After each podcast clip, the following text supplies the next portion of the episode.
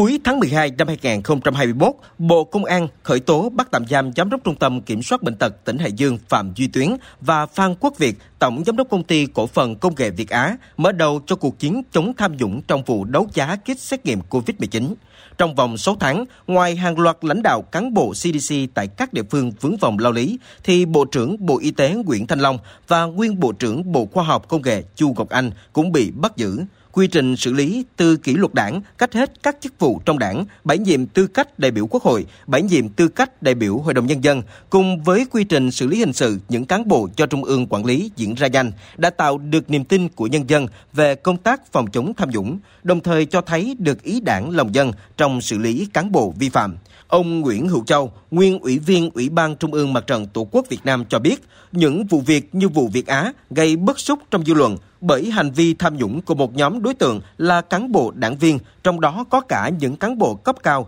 được thực hiện ngay trong thời điểm người dân cả nước đang phải hứng chịu nhiều đau thương mất mát vì đại dịch Covid-19. Những người như Nguyễn Thanh Long đã được chứng kiến sự đau khổ của người dân vì dịch bệnh Covid-19, nhưng bản thân ông đã không vượt qua được chính mình, không làm chủ được bản thân để tiền bạc cuốn trôi đạo đức của một cán bộ. Cái điều đau lòng đó là cái việc Á từ các công trung trung ương nó dính đến gần như tất cả các tỉnh thành. Thì mong đảng, nhà nước tiếp tục theo cái đà đó. Phải làm tiếp tục, không có nghiêm khắc đó, thì không làm gương, thì nó xảy ra. Trong xử lý các vụ việc tham nhũng, đảng ta thực hiện theo nguyên tắc, có vụ việc thì phải xác minh làm rõ, tích cực, khẩn trương, rõ đến đâu, xử lý đến đó xử lý cả hành vi tham nhũng và hành vi dung túng bao che cho tham nhũng, can thiệp, cản trở việc chống tham nhũng. Theo Phó Giáo sư Tiến sĩ Huỳnh Thị Gấm, giảng viên cao cấp của Học viện Chính trị khu vực 2, việc khẩn trương xử lý các vụ việc tham nhũng có tác động rất lớn đến tâm lý và nhận được sự đồng tình ủng hộ của nhân dân, đảng viên. Điều này cũng cho thấy quyết tâm chính trị của đảng ta trong công cuộc chống giặc nội xâm, đồng thời khẳng định sự nhất quán trong quan điểm của đảng, đó là không có vùng cấm trong xử lý cán bộ vi phạm. Bên cạnh đó, việc xử lý khẩn trương, nhanh chóng các vụ việc có dấu hiệu tham nhũng cũng là biện pháp nhằm ngăn chặn những biểu hiện đã từng xảy ra. Đó là nạn tẩu tán tài sản tham nhũng, tài sản vung vén do trục lợi mà có, hay tình trạng trốn tránh xử lý vi phạm pháp luật gây nên nhiều hoài nghi trong dư luận xã hội. Điển hình như trường hợp Vũ Đình Duy trong vụ án làm thất thoát hàng ngàn tỷ đồng xảy ra tại nhà máy sơ sợi Đình Vũ, Hải Phòng. Bùi Quang Huy trong vụ án Nhật Cường Mobile liên quan đến cựu chủ tịch Ủy ban nhân dân thành phố Hà Nội Nguyễn Đức Chung hay như Đào Thị Hương Lan, cựu giám đốc Sở Tài chính thành phố Hồ Chí Minh trong vụ án hoán đổi nhà đất số 57 Cao Thắng liên quan đến cựu Phó Chủ tịch Ủy ban nhân dân thành phố Hồ Chí Minh Nguyễn Thành Tài. Phó giáo sư tiến sĩ Huỳnh Thị Gấm cho rằng bởi vì chúng ta thấy là cái một cái vụ việc tham nhũng lợi ích nhóm mà diễn ra thì rõ ràng là người dân bị hoài nghi đội ngũ cán bộ đảng viên cũng hoài nghi uh, mất niềm tin cho nên cái cái việc mà nhanh chóng như vậy theo chúng tôi là uh, rất là phù hợp và đáp được cái cái cái nguyện vọng cái mong muốn uh, của đội ngũ cán bộ đảng viên và của nhân dân của chúng ta. Uh, như vậy đó thì củng cố thêm tạo thêm cái lòng tin niềm tin uh, của nhân dân ta của cán bộ đảng viên của chúng ta đối với cái công cuộc uh, chống tham nhũng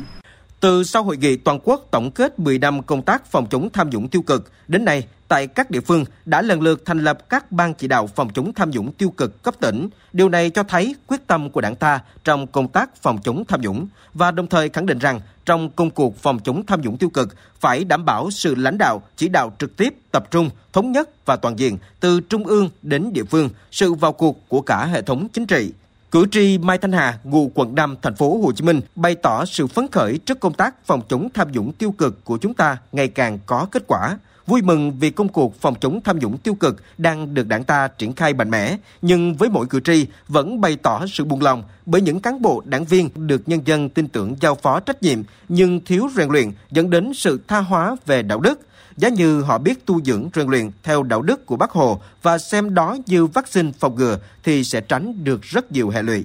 Để công tác phòng chống tham nhũng từ cấp cơ sở được hiệu quả hơn, cử tri Mai Thanh Hà cho rằng phải thật sự để dân biết, dân bàn, dân kiểm tra, đồng thời phải giải quyết tốt vấn đề khiếu tố, khiếu nại. Việc giải quyết khiếu tố, khiếu nại nhanh, sắc đáng, không đùn đẩy trách nhiệm sẽ tránh được tình trạng khiếu nại tố cáo vượt cấp, khiếu nại tố cáo kéo dài, tạo được niềm tin của nhân dân. Cử tri Mai Thanh Hà phân tích thêm. Nếu xử lý tốt hơn các thông tin khiếu nại tố cáo của người dân liên quan đến cán bộ thì chắc chắn